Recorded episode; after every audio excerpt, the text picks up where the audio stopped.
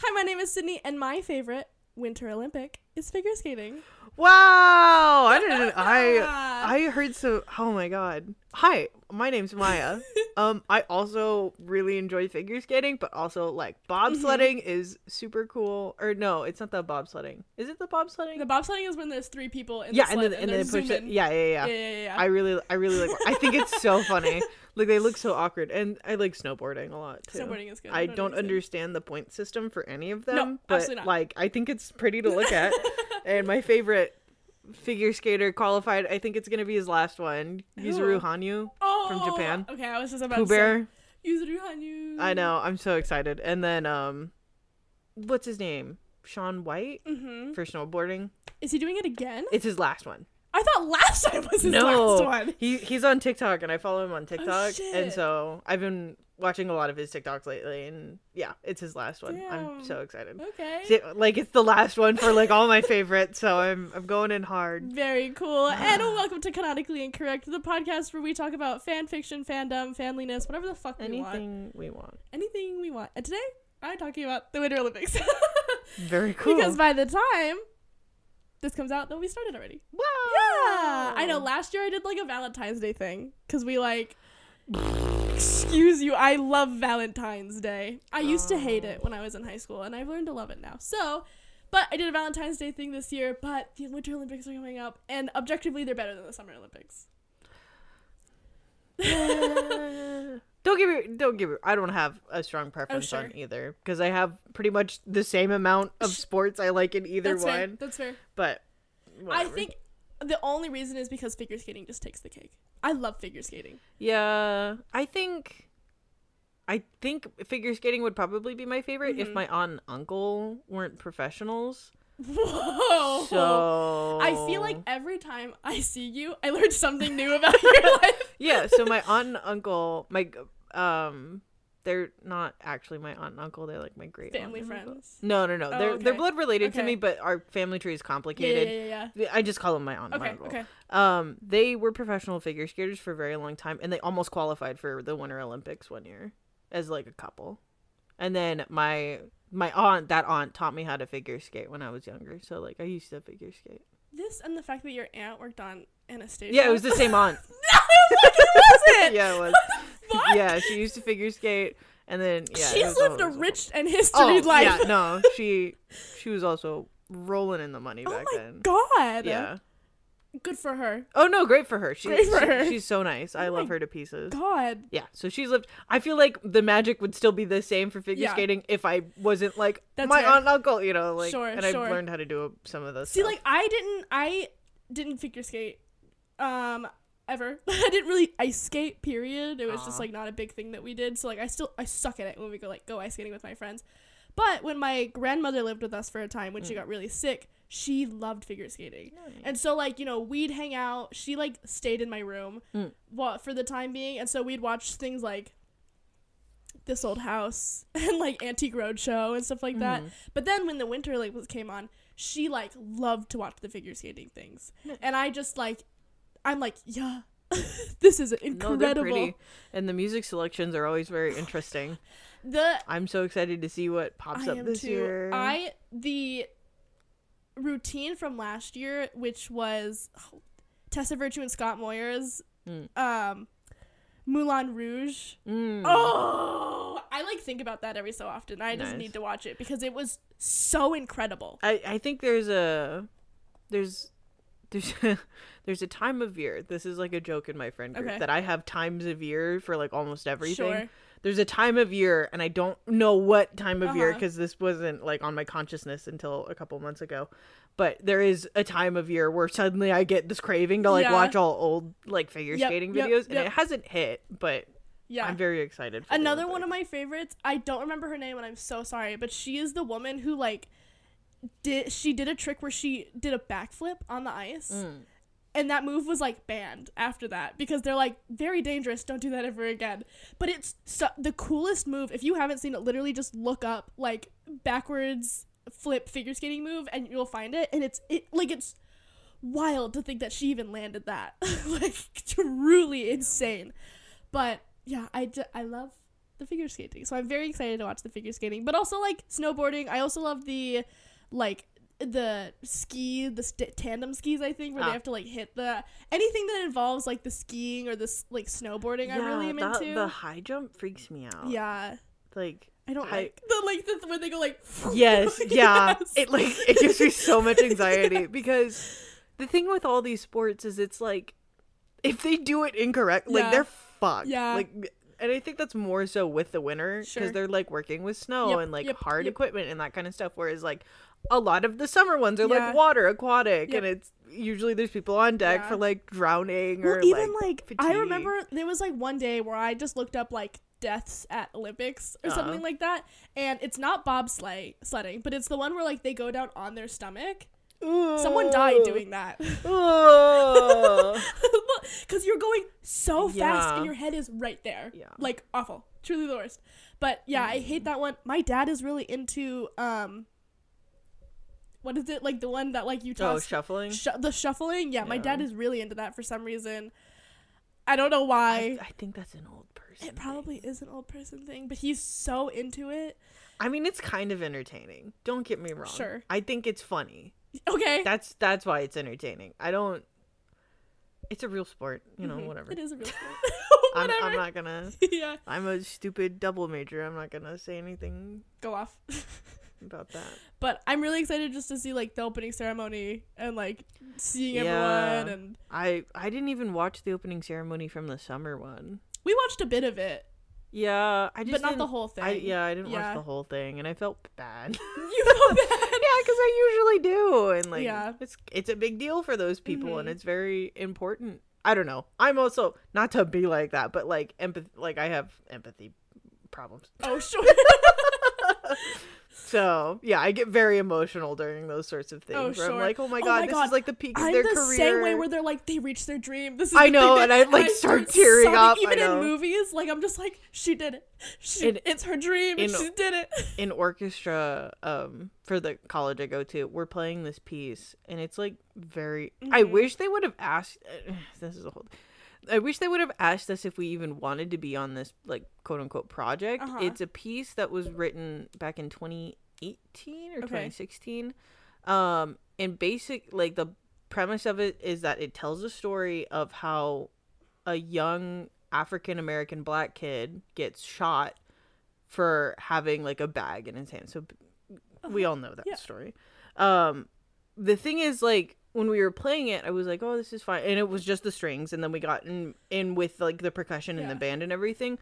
When the drum kit, like, slams their stick down on uh-huh. the metal part of the instrument, and it simulates a gunshot. Uh-huh. And then one by one, all of the instruments start dropping out. That's And literally, horrifying. I got chilled. And I started, like, I started tearing up. I had to stop and go to the bathroom because it was so sudden. Like, no one warned me that that was happening. Yeah.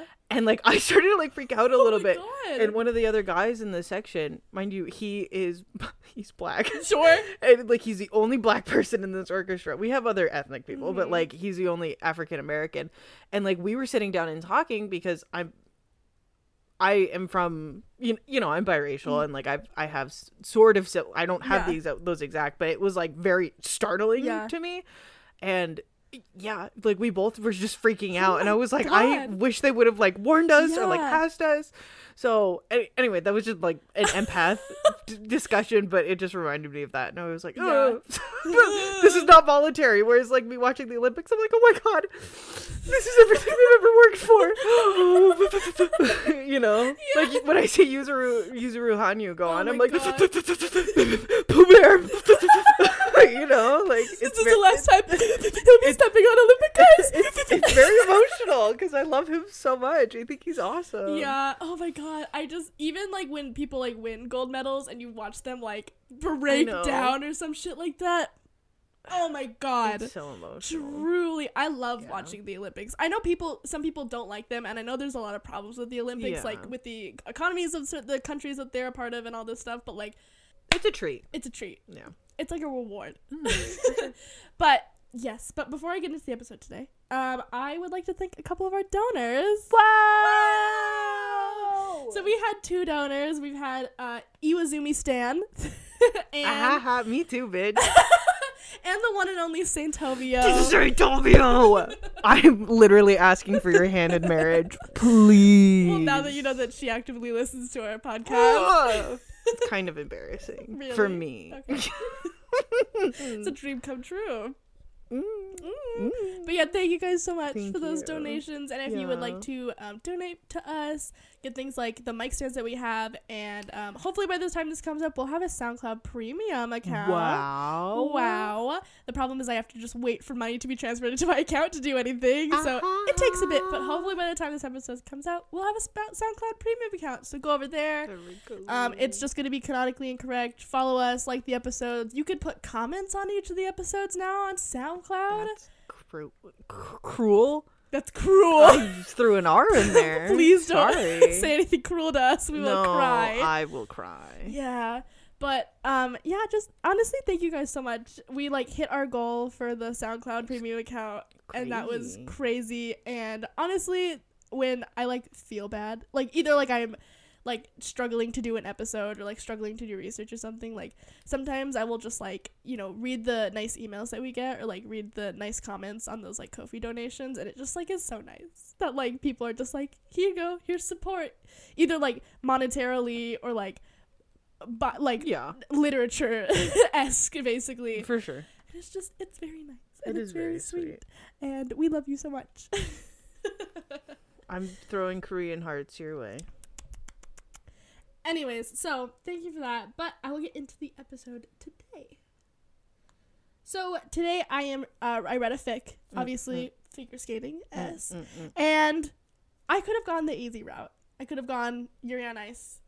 Okay. I could have gone, like, Haikyuu, you know, with the volleyball yeah. kind of thing, because I wanted to do something Olympics-based, um, but okay. I found a fic to one of my favorite movies of all time. Okay. Yeah, I figured. Yeah, it fucking is. Yeah, I figured. This I found truly a gorgeous Anastasia ice skating A U fic, and I'm so glad that I found it. Um, it is called Holding Tight as the Dancers Whirl by Punto y Coma. So that's Punto underscore Y underscore Coma. It was started in twenty eighteen, March twentieth, twenty eighteen, and finished June sixteenth, twenty nineteen. So a little over a year for it to be written. Um, is twenty-five chapters and a little over forty-five thousand words. Hmm. Um, it is a mature fic, um, Anastasia, the nineteen ninety-seven film, but there's also bits and pieces of the musical that came out, mm. which is also, like, my favorite musical, like, of all time. I truly just love this fic. It's film. It is, like, my go-to comfort film. Like, it is, if not, like, my favorite film of all time, at least my favorite animated film, up there with, like, How to Train Your Dragons and, like, stuff like that. Yeah. I know you've never seen this movie. This is my biggest flaw as a member of the L G B T Q uh-huh. plus community. I have never consumed any Anastasia media. It is in so any form. Good. I've heard fabulous yeah. things about it, and I'm gonna use that word, fabulous. Yeah. Because, like, I've seen on TikTok, like, some of the, like, behind-the-scenes stuff mm-hmm. for the musical, yeah, and I was like, oh, that looks yeah. very pretty, and I've like sort of heard some of the music. I've, you know, not the, music the full is songs or anything fantastic. So, and then as Sydney mentioned, my aunt yep. worked, on the movie, worked on the movie, which I didn't find out about until like three two months ago yeah three months ago yeah my dad was like, oh yeah, yeah your aunt literally worked on that film, and I was like, huh huh what do you mean? Yeah. But so it's really a crime that you haven't seen this movie. Yeah, this movie is just like, it's so good. Somehow dodged me. Yeah. And I'm I'm literally just standing yeah. here like, you just need to hit me. Yeah. That's it. But, and um, I, I'm pretty sure it's on Disney Plus now, so you can like watch yeah, it. Yeah, I caught my little sister watching mm-hmm. it the other day, but I was like, I ha- I have rehearsals to go to. I have to leave. Yeah, and I like I watched it because we had a D V D of it when mm. I was a kid, so like I, like you couldn't watch it any other way. So like yeah. I have like a well-worn D V D of it that I just would watch like when I'm sick, or like I'll just like get the I'll just get the hint of just like, I want to listen to Once Upon a December. Let's go. But like it, I I love that movie so much. Mm. Obviously, it's not like a perfect rendition of like the Russian Romanovs and like what happened to them. But like, the, oh, it's about Russians. It's about, I literally don't oh, know okay. any. I so literally don't you, know anything about it, this movie. Because it takes some parts of the movie and then some uh, not parts. Okay. So the movie Anastasia is about like the Romanovs. Okay. Do you know you know about the Romanovs? I know basics. You know the basics of the yeah. Romanovs. So it's about like the lost daughter Anastasia and like mm. what happened to her. Okay. So obviously there was like in real life like the Romanovs were murdered by the people of Russia mm-hmm, mm-hmm, um, in mm-hmm. like an uprising, and it was like speculated that the body of the youngest daughter Anastasia was never found. Mm. So people were like, oh my god, where is she? Like, you know, where could she be? Is she in hiding? Like, did a relative of hers take her in? Like, and that no one ever knew where the the youngest daughter Anastasia Romanoff was. Mm-hmm. Um, and people kind of came up throughout history and like they were like, I'm the Ro- I'm Anastasia, I'm Anastasia, and like one woman kind of came close to, like, she had a lot of her memories, but she couldn't speak French fluently, which was, like, enough for them to discount her, basically, because mm. they were, like, the real Ro- Anastasia Romanoff would have known French. Um, but, you know, at the end of the day, no one really knows what happened to Anastasia Romanoff. Mm-hmm. But Don Bluth in nineteen ninety-seven made the animated film Anastasia, which is basically a retelling of where what happened to the young Anastasia and what happened to her. Okay. Um, yeah, it has, you know, a lot of incredible characters who you will meet. It's got Anastasia, um, Dmitri, Vlad, um, her grandmother, the uh, Grand Duchess Maria um, Fedorovna. Fedornova. A lot of the names are in Russian. I, I, I would assume so. Done my best to pronounce the names correctly. Dude, you know how many composers that pop up and I'm like, oh, far far fari yeah foray and foray? It's like, I'm sorry, I don't speak fucking French. yeah. I don't know. yeah I don't use an umlaut in my mm-hmm. day-to-day life. yeah. I'm sorry. I'm sorry. But then the musical came out, I think, like, it was very recently that the musical Anastasia yeah. came out, and I got to go see that with my sister and my mother. Nice. And it is perfection. Like, did I you see it? Yes. Uh, okay. Yes, I did see it at that, the place you great, were thinking of. Great stage. Great. I'm just saying, I perform there all the time, and I love it. I did see it there, yeah. and it was perfection because it takes the film that was already created mm. and changes it in a way that it's more historically accurate. That's cool. Yeah. So it, like, in the film Anastasia, the main antagonist is um, Rasputin, who mm-hmm, is like mm-hmm. a real life right hand man to the king kind of situation. Yeah. You know, which is not historically accurate. They, like, he was, like, a creepy dude, but there was, he was nothing involved in that. But, like, in the film, it's, like, him being, like, I want to take the Romanovs down and I want to take the power from myself kind of situation. Mm-hmm. And he puts a curse on the Romanovs to, like, kind of like a Princess and the Frog type situation. Gotcha. Where he uses demons to, like, take them out and then give me power. What a good movie. What a great movie. Okay, last night I was in a Disney mood yeah. as I was driving home from my job. Dude, the Princess and the Frog soundtrack mm-hmm. came up, like, so much. I was like, damn, yeah. this crocodile getting yeah. it. Like, what is happening? yeah, so Sorry. it's okay. It. I was like, it's kind of like a, that. So, but because they didn't finish off their job, uh. they're, like, slowly eating away at Rasputin because they were like, I could give you six souls or however many are mm-hmm. in, like, the seven souls or whatever. And they never got Anastasia. So the course of the movie is, like, trying to get Anastasia back to her grandmother while Rasputin was trying to kill her to, like, save himself from the curse okay. kind of situation. But in the musical, it's, like, actually the the Russian people who, like, they did the uprising and all this stuff. And it's a it's a man who, like, feels that he has to, like, finish off the job by killing the last Romanov mm. kind of deal. Okay. So, and obviously the music, perfection. I've heard great things perfection. about it. Perfection. I've heard bits and pieces here and there. Because isn't there, like, a... Is it a necklace or something that's important? Does she have a necklace? Yes, she does have okay. a necklace. Yes, yes, yes. Yeah, I think that she was She has the... a necklace and a music box, and... The music box was another thing. I, if anybody has that for me to buy, I would absolutely love it. Well, because I saw, like, on the TikTok, mm-hmm. it was just like, oh, how many, like, music boxes do we have to yeah. use during the set? Yeah. And I was, like, it was very decorative and very mm-hmm. pretty, but it's I was like, gorgeous. I was yeah. like, wow, I and don't know what this is. is. The, the dresses that she wears are gorgeous. Mm. Like, and again, I will listen to Journey to the Past and Once Upon a December any day of the week. They're two beautiful, amazing, gorgeous songs. I just love this movie so much. So it was, like, really a treat when this fic came up. Nice. And I, like, saved it and I started reading it and I was like, this is a gorgeously written fic. Especially since, like, I, it has, like, it's very small. Like, it doesn't have, like, a lot of hits. It's, like, kind of very hidden. And I love finding those fics that are just, like, maybe do- don't get enough attention. And mm-hmm. I'm like, this is perfection. And it should have more attention. Yeah. So here I am. But anyways, um, like I said, it has only about six, sixty-eight hundred hits. um, three hundred ninety-seven kudos, two hundred seventy-nine comments, and six hundred bookmarks. Damn! So if you guys would love to go give this... F- That's more than love, I got! Okay. um... I would appreciate it so much because I fell in love with this fic. And, like, truly it got me out of the slump that I had last month from, like, nice. Just finding fics that I wasn't really into. And I was like, oh, thank you so much. Um, so some of the tags are alternate universe, modern setting, alternate universe, ice skating, ice skating, pretend fake relationship, and mutual pining. Okay. Anastasia lets go of her grandmother's hand to glide down the ice. This girl, all of eight years old, wants to prove herself more than anything. If she did, her mother would promise her that she could stay with her grandmother for the rest of the season. And across the rink, a boy of ten years old has snuck into the competition. Dmitri does not care for ice skating, but on a chilled and windy day like today, he'd rather be inside more than anything. That is until he sees a dot of strawberry hair, hair twirl on the ice. He doesn't stop to think before running to the ice. He watches her every move, every perfect jump, and every exact land. He is so mesmerized that he cannot even stop to clap. So, obviously, Anastasia, Dmitri, he's just, like, he's, like, a poor kind of orphan kid. Mm-hmm. Like, he doesn't have much going for her. And then Anastasia, taking her from this, like, princess royalty thing makes her, like, ice royalty. Like, she is perfection in every regard. Mm-hmm. And so she finishes her... her routine, and when she looks up, she sees that her sisters are all, like, cheering for her, and then she hears, like, a boy's voice chanting her name, and she turns to see this boy with the messy hair and the toothless smile, and she laughs, and she bows, and he bows back to her, which is a life-changing moment for him, because ten years later, he is ice skating on his own. Mm-hmm. It was that moment that he was like, I'm gonna get into ice skating, most, like, specifically to see that if he could meet her. Like, if I can get close to her as possible, like, and the only way I can do that is ice skating, because that's all I know of this person. Yeah.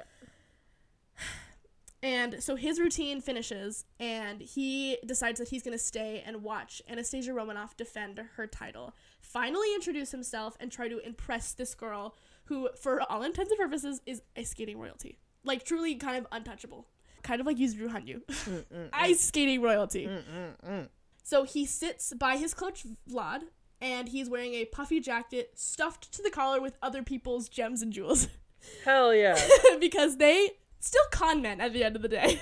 Like, they both know what it's like to be dirt poor. So if something like this slips from under them, like, you know, at least they have gems to sell kind of vibe. So Dmitri, his score shows up on screen. It's the best score of the season, but it's not enough to medal. Mm. And he's not happy or proud of this at all. And, you know, Vlad is there. He, like, pats him on the back. He's like, that, that's the best score you got, buddy. Like, you should be proud. And he's just like, yeah, but I'm still, like, seventh, basically. Like, mm-hmm. he's not mm-hmm. enough to medal. And it's probably not been great because he's had trouble sleeping. And, you know, in the morning, he just couldn't shake the nervousness about meeting Anastasia, you know, more than he had been about skating in the competition that day. So he walks around the city, and he shakes off those nerves, and he thinks about his father and the way that he talked about the city. You know, it's always been this proud, you know, imperial city, and his father, he's, like, frowned upon, like, the glitz and the glamour and all that stuff. So, he, you know, he's wondering, like, you know, what his father would think of him now, and if he would approve of, you know, him, like, shimmying into ice skating, basically, mm-hmm. because he knew when he started ice skating that he would never truly belong. And we kind of learned this, I think, when Tonya Harding was big, that, like, she didn't have the best clothing, and she always kind of looked poor, and they always kind of looked down on her for that. And so he's kind of the same, where he has, like, secondhand costumes, and he has to work twice as hard for those things. Yeah. Yeah. I think it just goes for any arts for sure thing in general, mm-hmm.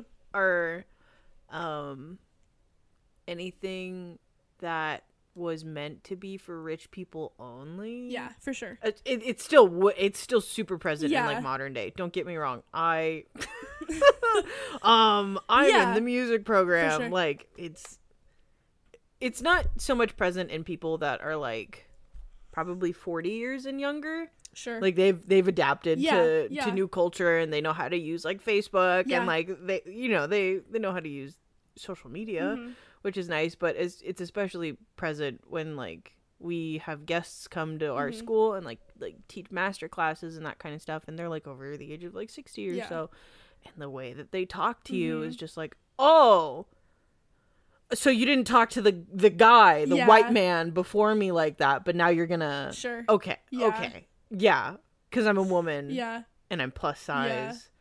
And I'm biracial. You're just not gonna. Cool. Yeah. You're just not gonna. Okay. Cool. And I'm not from the richest family. Like, no. I don't like, look like I'm not dripping in like brand. No, names. Exactly. Like, don't get me wrong. I go to fucking college. I look like shit sure. constantly. Sure. Like, my hair is never gonna be yeah. the way I want it to look, and I've I've accepted this. Mm-hmm. I just wear like workout pants. Like, I wear leggings yeah. and a sweatshirt to school like sure. every day. Like, I don't fucking mm-hmm. care unless it's something I need sure. to get ready for. There are definitely people yeah. at the music school that look at me different sure. because I don't sure. like dress up. Present yourself. Yeah, like way. I don't wear heels every day, mm-hmm. and it's like, why the fuck? Would- I'm paying thousands of dollars to go to this yeah, school. Why would I do I'm that? Not gonna do that every no. day. Like, I'm not here to impress you, yeah. specifically you. Yeah. Like, I'm here to impress myself and yeah. make myself better. Yeah. Fuck you. Anyway. So like, it's kind of the same thing where like, you know, somebody who can't, you know, afford to look a certain way yeah. or like wa- you know even wants to look a certain way for sure, like, you know, getting looked down onto by judges and by the scores when fuck it's, people like, like that fuck people like that. So he is walking in this field, not the field, like the city, and he pulls out the last, you know, a couple of rubles, like all the money he has on him basically, and he takes them out of his pocket to check that if it was enough to buy flowers for Anastasia. mm. So then he sits and he waits with this tiny little bouquet of flowers, and, you know, when the name Anastasia is announced over the speakers, no skater steps on the ice. So there's a fifteen minute intermission that follows, and a gray-haired woman that's sitting next to Dmitri in the stands is talking in frantic like frantic French on the phone. So she rushes downstairs, and Dmitri like follows behind her because he's nosy, as we all are, and mm-hmm. wants to know what the fuck is going on. And he's there when this old woman finds another woman, and he recognizes this other woman as Anastasia's coach. Mm-mm-mm. She called hours ago and let me know that they were running late, but I've been calling and now she won't pick up. I've tried all the sisters, Nikolai, Alexandra, even Alexei, nothing. I, I don't want to worry you, but I am worried. Dmitri is never able to give Anastasia the small bundle of flowers because two days later, back in Saint Petersburg, every newspaper reports the story of that same fateful car accident. Mm. The shiny limousine, pride of ambassador Nikolai Romanov, destroyed to unrecognition. The ambassador had questionable policies and powerful enemies. Rumors rose immediately. Seven bodies were recovered. They had it coming, said Gleb. Now that the ice princess is dead, you might have a shot at the Olympics. Whoa. Dmitri punches him immediately. Cool. He wasn't thinking about all the consequences that would follow. He was just thinking about that tiny flower bouquet that he left in Moscow. Mm. He was thinking about a little girl in a glittery pink dress, a memory that seemed like a lifetime ago. So somewhere else, a young woman wakes up on a hard bed. Her feet and her head are just truly throbbing, and she knows she should be elsewhere, but she doesn't mm. know where elsewhere is. You know, she's scared and she's tired, and listening to like the other women around her, she learns that she's at like a convent, and she was found in the woods covered in snow, no phone, no I D. She was just wearing a tracksuit that's covered in blood. Mm. The women that, you know, take care of her, they change her bandages and they sing her French lullabies. Every day, this the women, they ask her to remember like anything. Like, can you remember why you out in the woods, what happened to you? You know, there's at one point they mentioned in the fic that they think that maybe she was like a runaway from like an abusive husband kind mm. of situation, because like she was just in the woods. Like, they have no idea where she mm-hmm, was there. Mm-hmm. And around this time she's probably like nineteen ish. So they like truly don't know how this just nineteen year old like got into the middle of the woods like covered in blood. Yeah.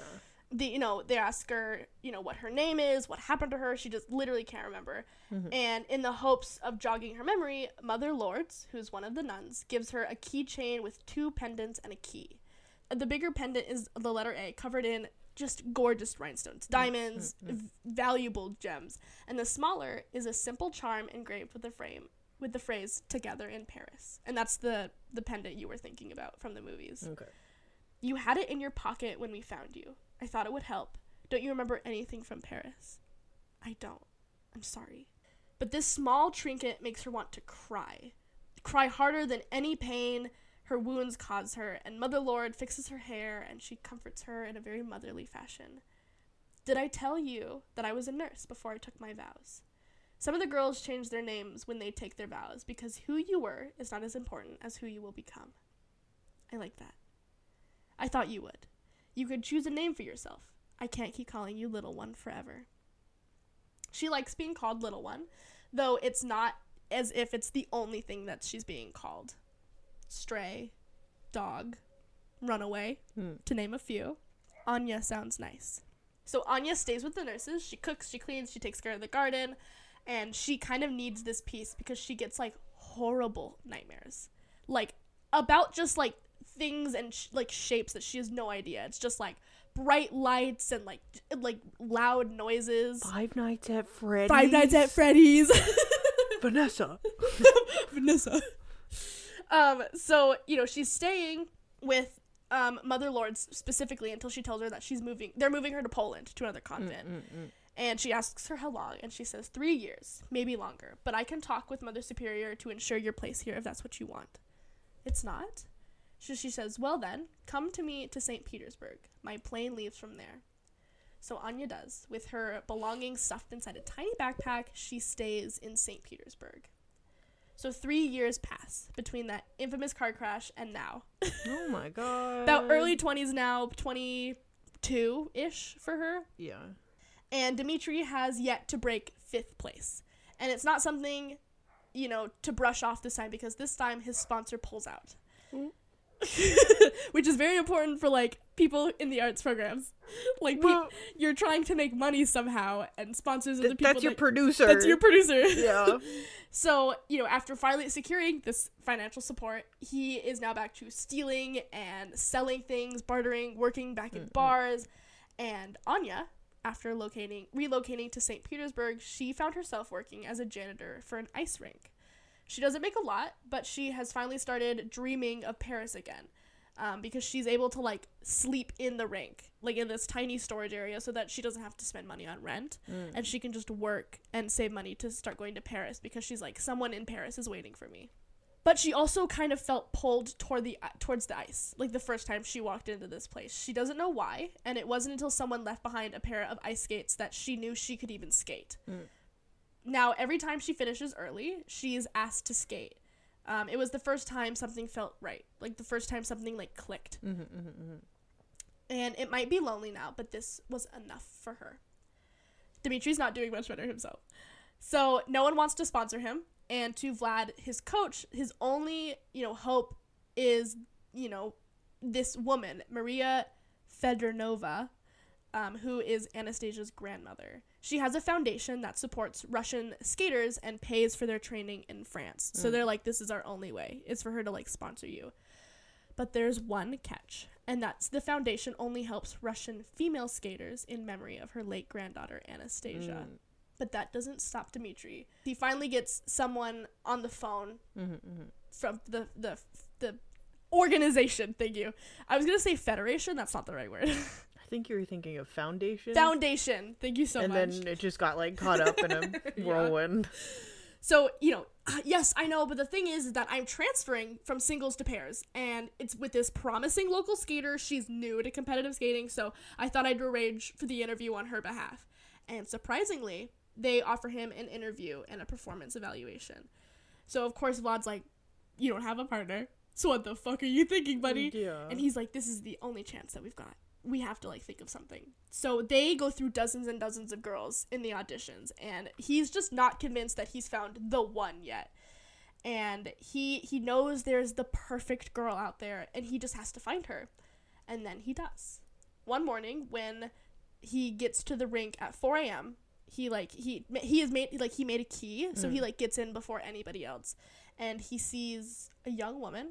Her hair is covered in a ratty hat, and she wears clothes far too big for her, but there was this undeniable beauty in the way that she skates. Mm. So him and Vlad, they stop Anya throwing this plan at her, and she's cautious at first. She wants to go to Paris, because their whole plan is like, we skate for us, we go to Paris, bada bing, bada boom, we skate forever, right? Yeah. And, you know, she's like, I want to go to Paris, but, like, skating competitively, like, I just... just remembered that I had this skill to begin with. Dmitri says, we held auditions last night and nobody could do what you did on that ice. And Vlad says, I've been coaching for well over twenty years now, and that kind of talent you have should not go to waste. It's precious. Have you not ever thought about it? And Anya goes, I, I don't know, but it's hard to imagine it, and then go back to sleeping in a storage room. Hmm. So they'll help us, and, and we'll help you. So this is when we break into, like, a practice montage. It's not only because Anya has to, like, pick skating back up, but because they have to, like, skate together, which neither of them have done. Mm-hmm. And, you know, it's kind of, you know, if you've ever done anything single, like playing a solo, playing alone, and then trying to, you know, do yeah. something with someone else, very difficult, even if you were very good at the thing mm-hmm. that you are doing. Mm-hmm. Um, so they kind of suck at first glance, but it also is very cute because the training montage is very similar to the one they have in the movie, um, where they're training her to be a princess. Mm. So in the movie, they're trying to train her to be the Princess Anastasia by having her learn different things about the family and have her, like, do the book on the head to make her stand up right. So yeah. it's kind of like that, which is very cute. They, like, took lines from it. Nice. Beautiful. Um, so, you know, they haven't broken through, and they've been fighting the whole time, you know, with Dmitri. And then Vlad just goes, okay, close your eyes and picture this. You've just finished your free dance program, and you're proud. You trust the person next to you. You can hear your heart pounding, and you're out of breath. But the program is over, and everyone in the stands is clapping. You turn to face the judges, knowing you couldn't have danced better. Anya could see it all so clearly, so vivid that it didn't feel like she was imagining it. She could feel the sweat on the nape of her neck. She could hear the buzz of the blinding lights above her. She could feel the waves of applause ripple through her. And before she knew it, she was bending her left knee, taking her right hand to her chest, bowing her head, a wide smile on her face. When she stood up, she didn't feel like herself. She felt luminous, regal, and delicate. And after this, everything gets a little easier. There's, like, less fighting, you know, more competitive, like, flirty banter kind mm. of thing. And Anya is able to do things that she truly never thought she could do. Um, but she's getting tired easier. And neither Dmitri or Vlad, like, know why. But they can see that, like, she's getting paler. And, like, she's just not looking great. And then they find out that she has continued her job this whole time. So, like, working six-plus hours a day and then skating afterwards. Which is, like, not great yeah. for someone health-wise. So they're like, you have to quit your job. Like, you literally have to quit your job. And she's like, but what if this doesn't go over well? I can't just be homeless again, you know? Like, I can't just be living out in the street because I quit my job for this, like, cockamamie fantasy we got going on. Mm-hmm. So Dimitri's like, then come, like, live with me. He's got this, like, tiny apartment, but, like, he works at a bar, like, most of the night. So he's just like, you, like, we can walk to practices together. And then, like, I, I'll just work. And, and, like, you can sleep in the bed. I'll sleep on the couch, like, we just have to have you in tip-top shape. Like, we can't have you, like, working all this time and doing, like, ice skating practice, basically. Mm-hmm. So, at first, living with her is, like, fine. They don't really see each other that much, and then Dmitri comes home from a night at the bar to her screaming bloody murder from her nightmares. Mm-hmm. And there's, like, not much he can do but, like, comfort her while she's there and, like, try to distract her. Yeah. Like, that's it. Like, what are you supposed to do? Especially when she doesn't know when she's having nightmares about. She's just mm. like, I don't know. It's just, like, fire and screaming. Like, I don't even know why I'm having these nightmares. So they really just throw themselves into practice. And they pick um, the music that they're going to do for, like, their final performance. And they choose Maria Feodorova's favorite song, which is Tchaikovsky's Swan Lake. Wow. Beautiful song. Which part? I don't know. They don't get that specific. You can't just say Swan Lake, okay? That's the entire fucking ballet. You gotta say what act, what scene, okay. What part we doing. I don't baby. know. I can't do that for you. So you just have to be happy with what you're given. It's Swan Lake. Tchaikovsky's Russian, isn't he? I'm pretty sure. Yeah, okay, that makes sense then. Anyways, they're practicing lifts and they and jumps, and at night they walk home together and they watch movies before bed. Um, but without a doubt, Dimitri's always awoken by her screams. Um, and then one night, Anya grabs his hand before he leaves, and she says, can you stay with me a little while longer? And Dmitri immediately leaves the room. mm. And at first, she's like, oh, damn, I fucking crossed a line, didn't I? So he left because he is pulling in the couch from the other room so that, that like, they can sleep together without, like, shoving themselves together in this tiny twin-sized bed. And they watch other figure skating routines. They're taking notes of what they want to include in their routine. Mm.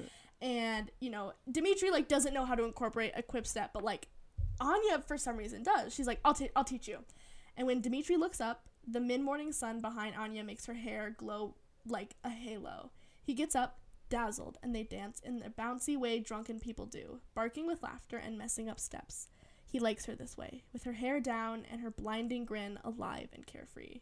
But Dmitri isn't the only one who's noted such odd things about her, like how she knows some things or the things that she does. Um, during a training one day, Vlad notes that she can, she's like, she skates like she's had French training, like classical mm-hmm. French training. And Dmitri says that, oh yeah, well, she can, she can speak French too. And he's like, what the fuck? He's like, yeah, she like mumbles it in her sleep sometimes. Like she knows French for sure. But like whenever I talk to her about it, like she doesn't realize she knows French. Hmm. So, but now that Anya's getting back in the ice, she's attracting more attention because she's like a new skater. No one's ever seen her before. And now she's competing with Dmitri, who's like a classically awful skater, like not the best skater. Mm. Um, and so, you know, there's this one guy, Gleb Vaganov. Um, and if you don't remember, he was one who said good riddance to the Romanov family in the beginning. Um, so he latches onto Anya and he wants to like take her out and he's chatting her up and she's like visibly uncomfortable. And he's only standoffish after he finds out that she is Dmitri's skating partner. He's not the only one to act strange about Dmitri. Um, like, one night, they're walking home, and there's this... Uh, from, like, the bar, like, where Dmitri's working, and they're walking home, and there's this group of guys that harass Anya and Dmitri. And they get out of it, like, not unscathed, but fine. Mm. And Dmitri jokes that this is just the plight of Sudanevs. Um, his father died in a human rights protest, and his mom had passed long before that. Mm. Who raised you? Oh, uh, no one. I raised myself. Look at us, Anya thinks. Just two sappy orphans with impossible dreams. Just tears. So they're getting closer and closer to competition time, and they're competing to get into the this, like, kind of like a Grand Prix situation. Mm, mm, mm. And, you know, they're improving technically on the ice, but they're nowhere, like, near emotionally prepared. Like, they need they need to be, like, lovers. Like, it, like Swan Lake... They, no, I know the trust, yeah, trust yeah, me yeah. when it happens. It happens all the time yeah. in orchestra, especially when you're doing like quartet work, mm-hmm. which is very like not to be like, but very intimate with yeah. the other people that you're playing. It depends on what you're playing, but no matter what, there's still like an emotional mm-hmm. component that you have to like click yeah. with these other three to you know however yeah. many other people, and it's very hard. Mm-hmm. It is extremely hard. Yep, yep, yep. So like they're getting their ridiculous.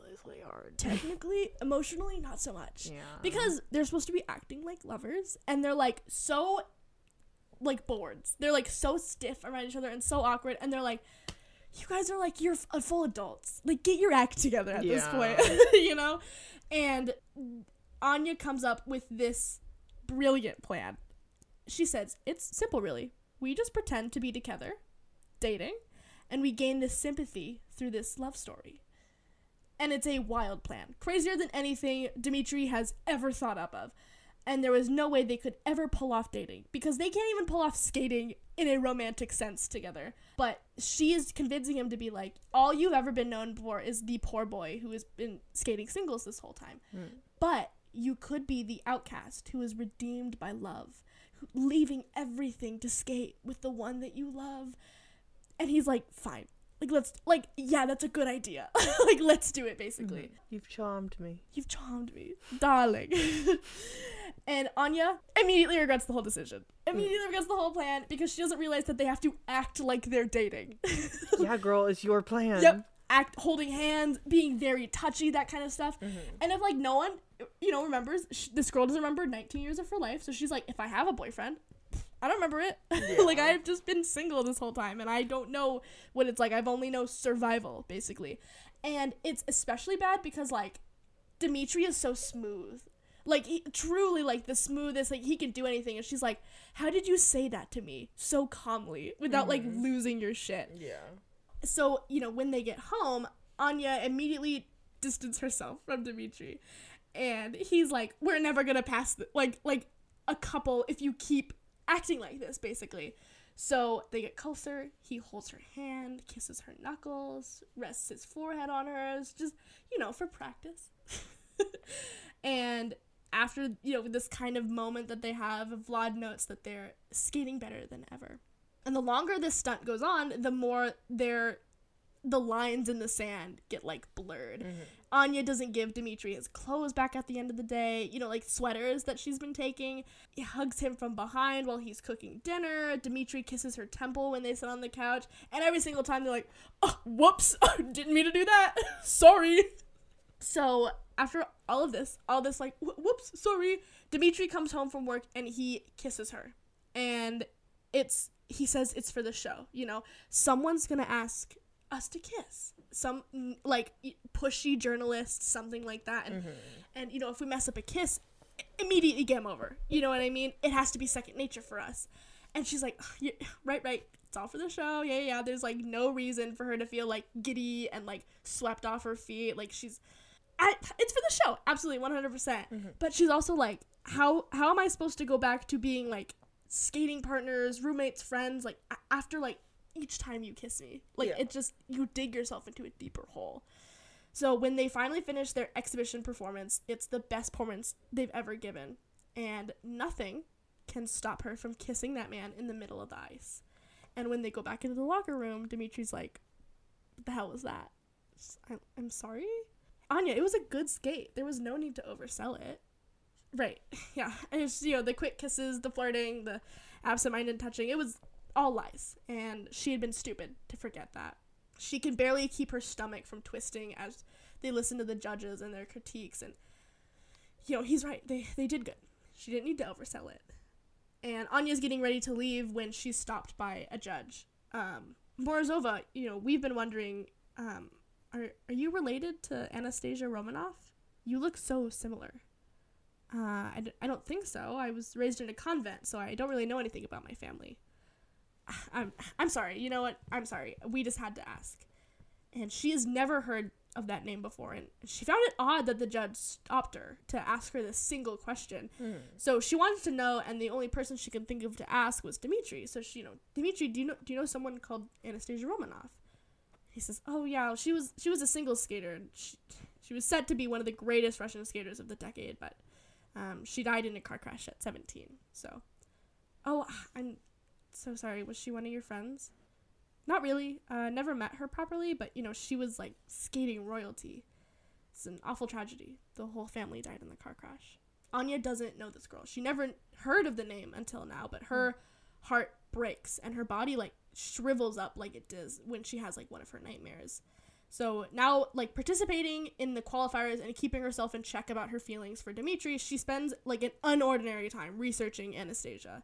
She learns all she can about her family, her career, and when Anya looks at the girl, it's it's like she was looking at her life, like mm. what it could have been.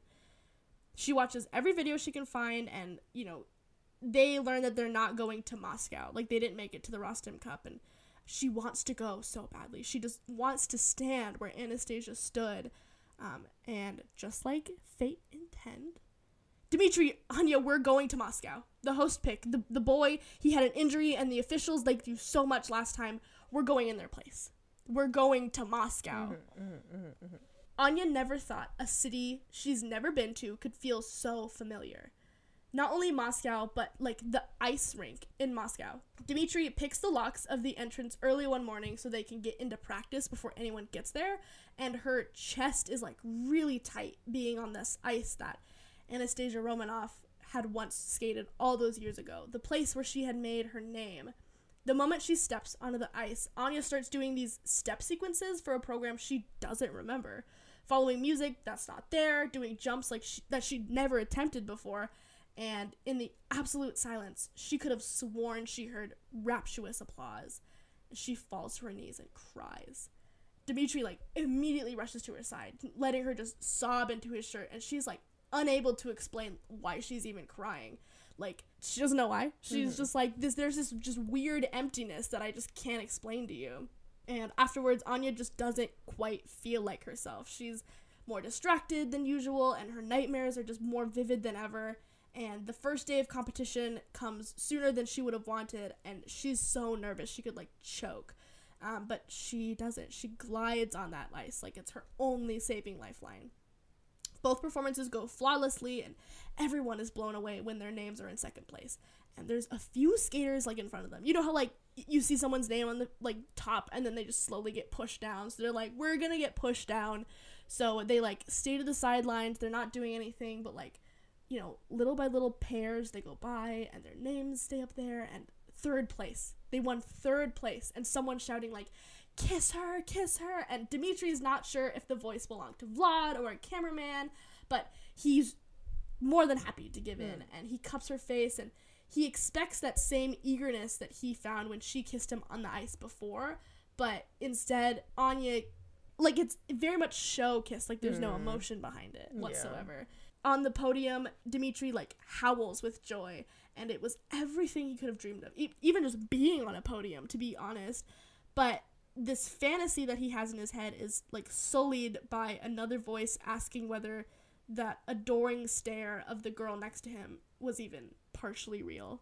So they are swamped by press afterwards, and Dmitri is flabbergasted at, at how Anya is just talking to them. She's, like, modest, and she's charming them, and, like, like she's she's speaking perfect French and, and English, and everyone loves her. It's like she's done this, like, a thousand times before. Mm-hmm. And, you know, look at her, Vlad, going off and speaking French, charming everyone.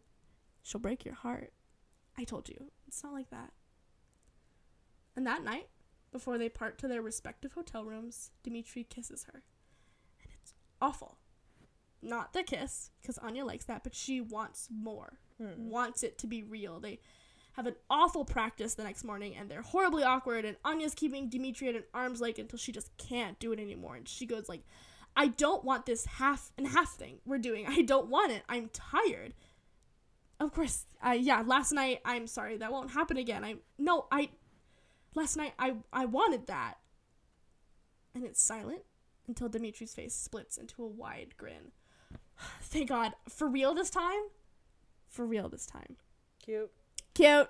So they don't we don't get a lot of pining for long, but mm. it's still very cute, and I love it a lot. Mm-hmm, it's mm-hmm. also very funny because they're like, we can't tell Vlad this, because they're like, he's gonna say, like, you know, dating your coworker is only gonna get you, like, uh, in trouble, basically. Mm-hmm. So they try to hide it from Vlad, but, like, he knows the whole time.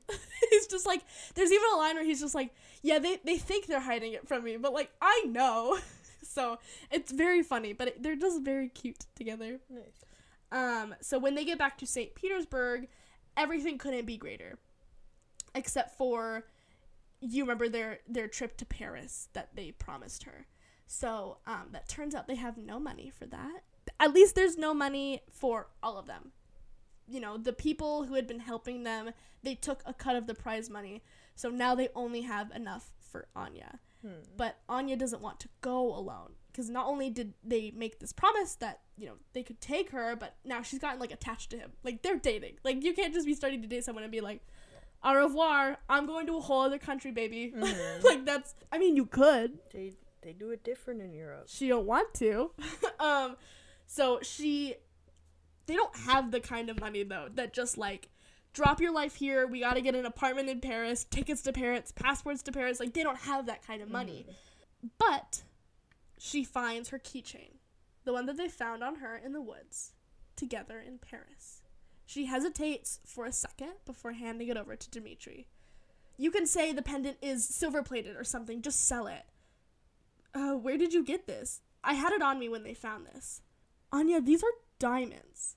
The stones? You've had a pocket full of diamonds on you this whole time. And it's enough. It's enough to live in Paris for months. They could even all fly, fly first class if they wanted. Then every second is dedicated to France, getting their papers, polishing their programs, selling whatever they could, working after hours. Their friends from the rink, they give them a farewell party, and when everything gets quiet and people start splitting off, there are An- Anya and Dmitri. Mm.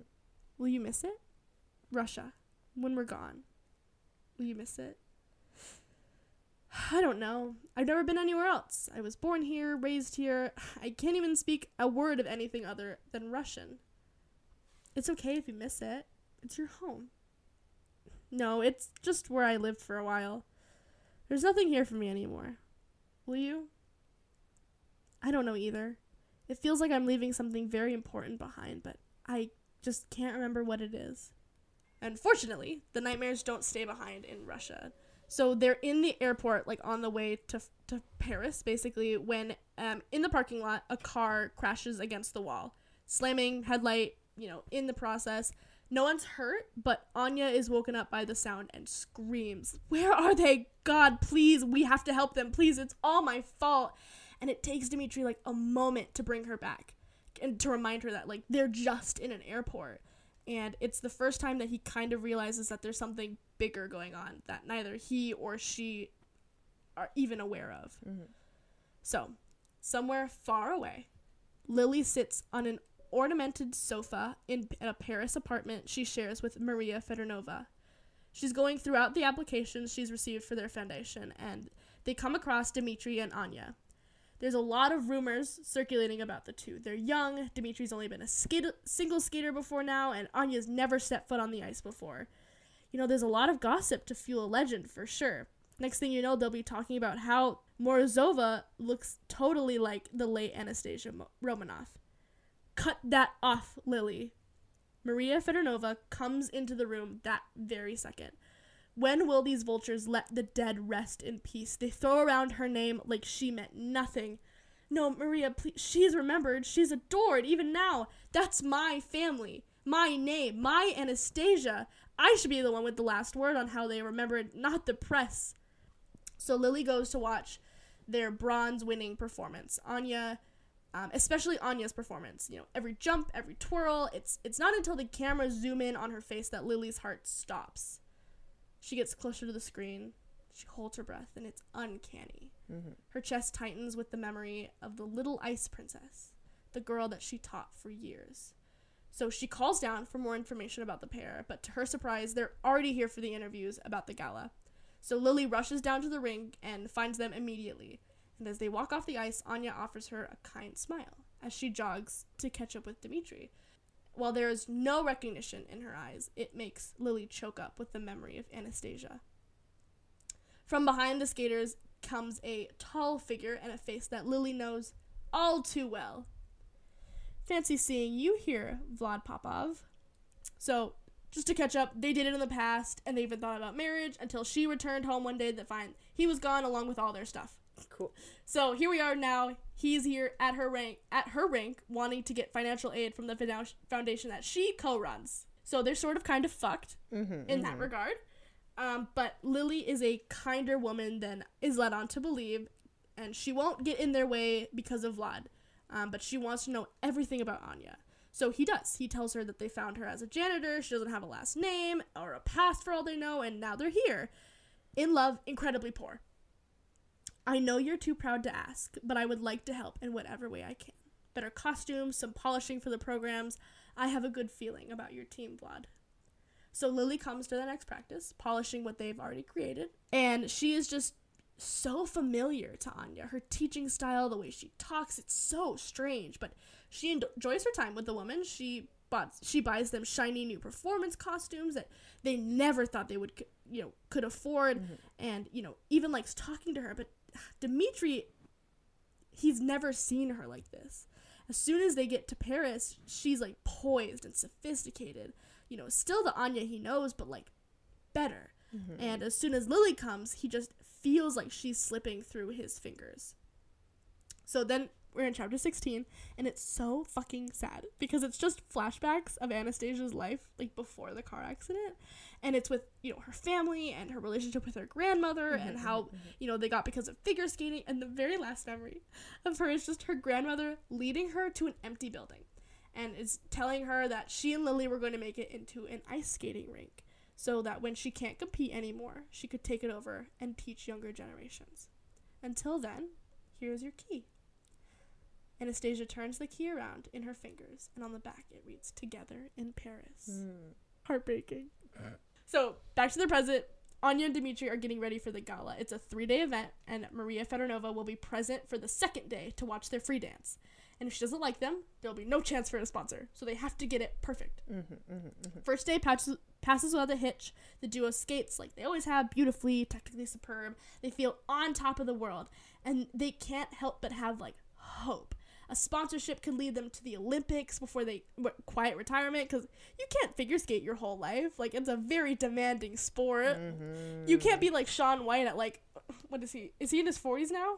I have no idea. He's like, but he's like an older dude. He's old. He's older, yeah. So they're like, you can't figure skate like your whole life. Like, even Yuzuru Hanyu's like pretty young for like considering a normal person to be, but he's like, I'm retiring after this, and you're like, yeah, because it fucks with your body. Mm-hmm. So, you know, Dmitri wants to be a coach after this, and he even tells Anya that she would, she's good enough to be like a full fledged choreographer, and she's like, I. I've never been able to think past tomorrow, basically. I just want to dream of those beautiful plans, but I feel like I should be better, be as good as Anastasia was. You're as good as she was, Anya. Do you really believe that?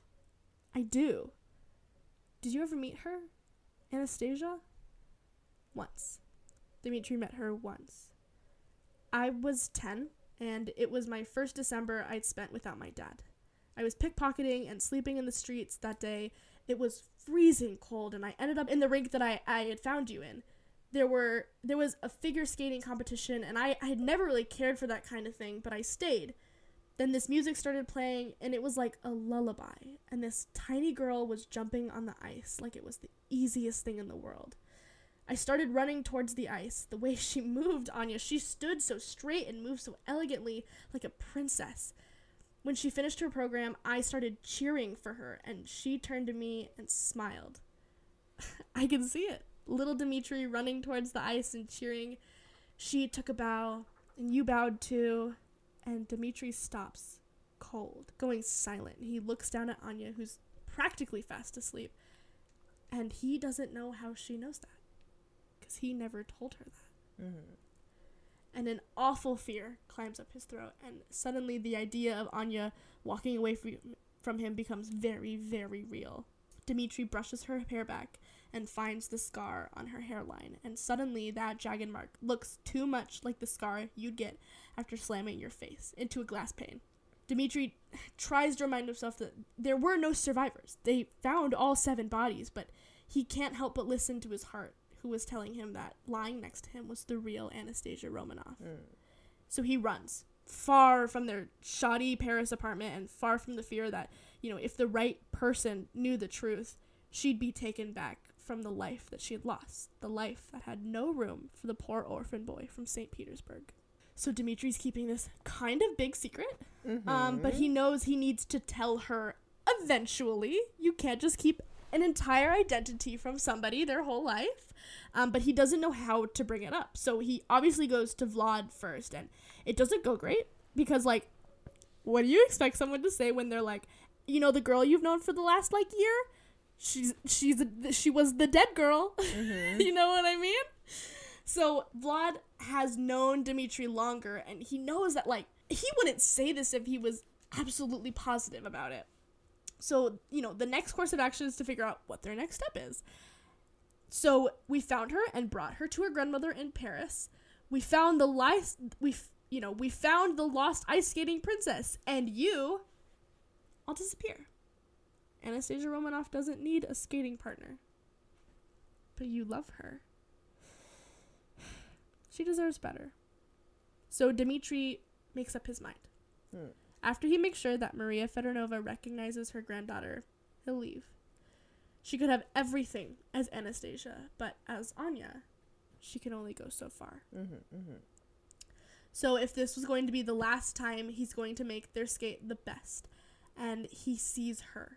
Immaculate white skates, the richest blue dress, accentuated by rows and rows of beads and sequins, red lips, and the bluest eyes he's ever seen. Any doubt he had that An- that Anya was Anastasia disappears. And he pulls out a small velvet pouch as a farewell token. What's this? It's for luck. Anya takes out a delicate silver chain. Dangling from the middle was her pendant. Together in Paris. He could never sell it. His hands shake as he puts the necklace on her. Swallowing an I love you, kissing her shoulder as a silent final goodbye. And in the box sits Maria Feodorovna, as she watches the performance. She used to love this, loved watching the young skaters, you know, fight for their chance at a dream, and now it's just more heartbreaking, because every year she tries to find another young girl with as much passion and determination and talent as her Anastasia, and every year she's disappointed. Mm.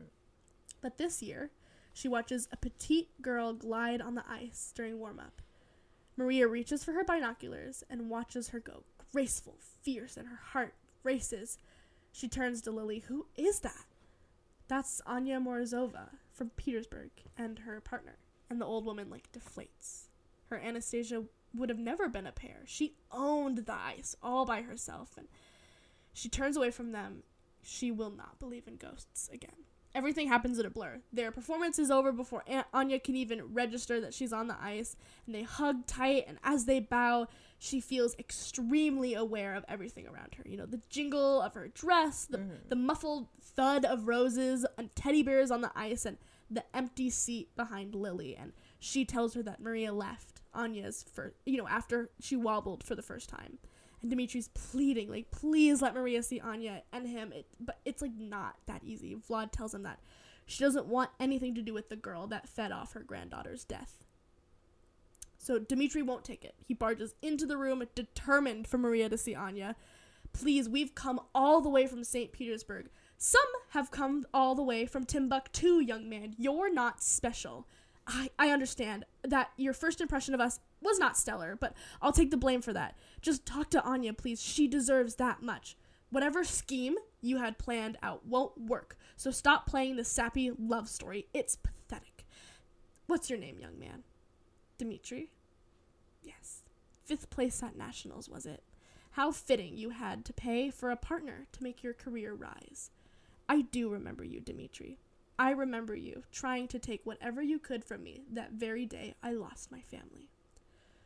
Please, you have to listen. She she's come all this way to find you, and Anya's listening to this whole thing, and she can't believe what she's hearing.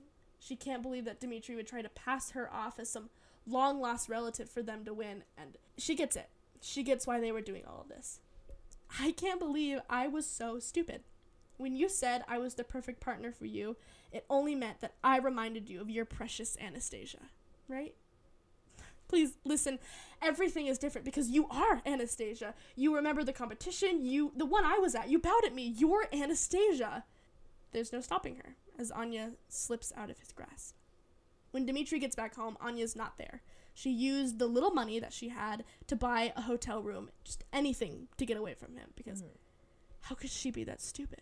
She should have known the first time he brought her up that he was just using her as a piss-poor replacement for a girl he could never get. And how dare he take light, he took this light of kindle of hope in her. She has never known a family, never remembered if she had had one anyway. So just a pendant and a few fuzzy memories. And, and so what if she knows someone's waiting for her in Paris? So what if she sort of kind of remembers being at that ice rink before now? Mm-hmm. So what? So this whole time, Anya has had this friend named Sophie. Um, they do normal things. They get ready together for, for competitions, talk about boys, and of course they're talking about Dmitri and this whole situation. Mm-hmm. And, you know, Sophie asks her some questions. Um, not a lot, but just enough that she calls Dmitri that night. I believe it's her too. We have to fix this. So they put a plan together to get Maria and Anya in a, a specific rink at the a specific rink at the same time. Which isn't hard to do. They get Anya to go there under, like, a training ruse, and Maria with the prospect of buying a new ice rink together. Mm. So Maria walks in and finds one lone skater who has been abandoned by her friends. The music changes abruptly, something that is both eerily familiar to both women. She recognizes the skater, Anya, but she was a completely different skater. There was nothing slow or unsure of how she skated. There was purpose to each movement. Her jumps made her seem weightless. Her spins were ethereal, reminding her of memories she left untouched for so long. To her surprise, she found herself predicting Anya's next moves, because she'd seen this program all before. Anya stops in the middle of the ice and sobs. She sobs at the memories of dancing on her father's shoes and of finding three pairs of the same blue eyes cheering for her in the stand. She sobs with the memory of a gold medal around her neck and the sound of glass breaking as they were run off the road. Mm. And when she looks up, Anya finds Maria Feodorovna on the ice with her. I'm I'm so sorry, madame. How long did it take you to learn that program? There were no recordings of that dance. She was supposed to present it for the first time the day of the accident.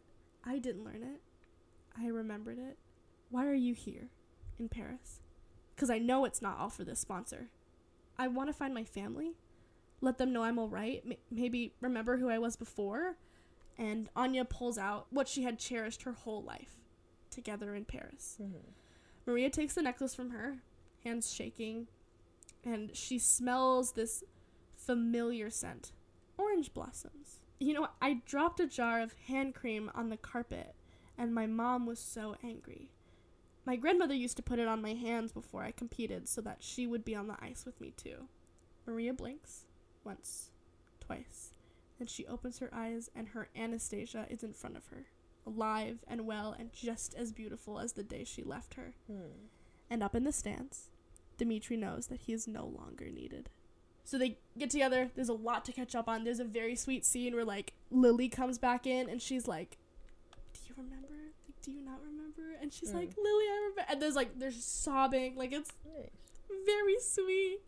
And Maria wants to make the announcement at the gala tonight that Anastasia has arisen from the dead, okay. Basically. You know, they're like, my heir is back. The, the This royal figure skater is back, and we have to tell everybody. Mm. And Anya feels like she should be happy about the whole thing, but she feels like she's suffocating. How is she suddenly supposed to be this other person when she doesn't remember anything about her still? Like, bits and pieces are coming back, but, like, it's still not all there. Mm-hmm. And she, all she wanted was a family. Like, sh- does she really want all of this too? So as she collects herself, Dmitri is collecting his things to leave Paris. Vlad keeps telling him that he's he's making a mistake. Don't leave. Like, you're you you're gonna be missing out on something. And he might be so, but only time will tell. So he is in the airport, and he sees Anya and every woman in red hair and blue eyes and the ticket in his pocket. And Anya sees him and every man at the gala, but he's not there. She knows it. He's probably going to some fancy country with all that reward money he got from Maria. Oh, Uh, actually, he refused the reward money that we offered. He did take a plane ticket, though. Proud, stubborn boy. Makes me think of another hot-headed skater I know. And Maria knows that look on her face. She saw it on her son's face when he looked at his wife. Saw it on her own husband's face. And she knows that Anya has to find her own happiness. Hmm. And that her aunt, Anastasia, is no longer the girl she once knew. She watches her granddaughter walk out of the gala, and Anya pulls out her phone, hoping that she can catch him before it's too late, and she hears his voice softly on the other end. Dmitri, I, I thought you were... I, ple- I have to tell you, hold on a minute, I'm almost there. And in the middle of the parking lot, covered in snow, there he is. I thought you were on a plane. I, I was. Uh, my suitcase is on the way to Vienna, but I couldn't join it. It's a beautiful city, lots of museums. You'd positively hate it. Have you been? I think I have. Long ago. Why'd you come back? I don't really know. I just couldn't not see you get everything you wanted. Is it everything you wanted? In a way? I just wish I didn't have to be her. Is the crown too heavy, princess? I missed you. Me too. So Anya and Dmitri step out onto the ice one last time.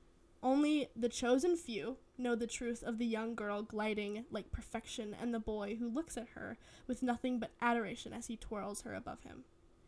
Anya has chosen to be Anya and Maria's granddaughter. The public will always mourn the grand ice princess, Anastasia Romanoff, but Maria gets to see her granddaughter grow into a beautiful wo- young woman as she trains on her ice, Dmitri at her side. The Olympic-winning duo takes the rink over when they retire from the ice and spend every day training the next great skaters. It's quiet, it's peaceful, but most importantly, it's hers. Anya and Anastasia's, finally as one. Happy, fulfilled, remarkable. And that is Holding Tight as the Dancer's World by Punto y Coma. Hello. I loved it. Thank you so much. It was perfection! I loved the ice skating. I loved the story. Honestly, this made me learn any story like this. Perfection. Thank you so much. Yeah, perfection. I didn't want to say it in the middle, but this is definitely almost very similar Oh, it's to... very similar to the movie. No, no, I don't know anything about the movie. Oh, don't. You're right. You're right. No, about the Shut Up and Dance With Me thing. Yes, it is. You yeah. know? Yeah, you're right. You but started like, like going through it, and I was like, wait a minute. Listen, I have a pattern. a oh. pattern of fic I like. Yeah, I've noticed. Yeah, but it's very similar to the movie.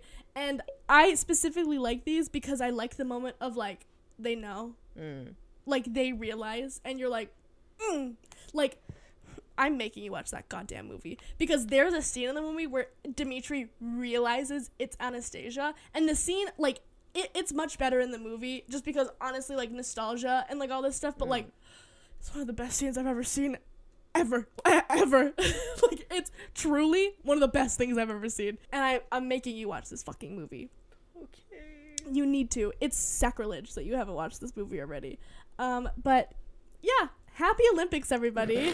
I just wanted this to be a fun... Figure skating, I'm so glad I found this fic to begin with. I feel like since it has, like, such low engagement, it's hard to find fics like this that are, like, yeah.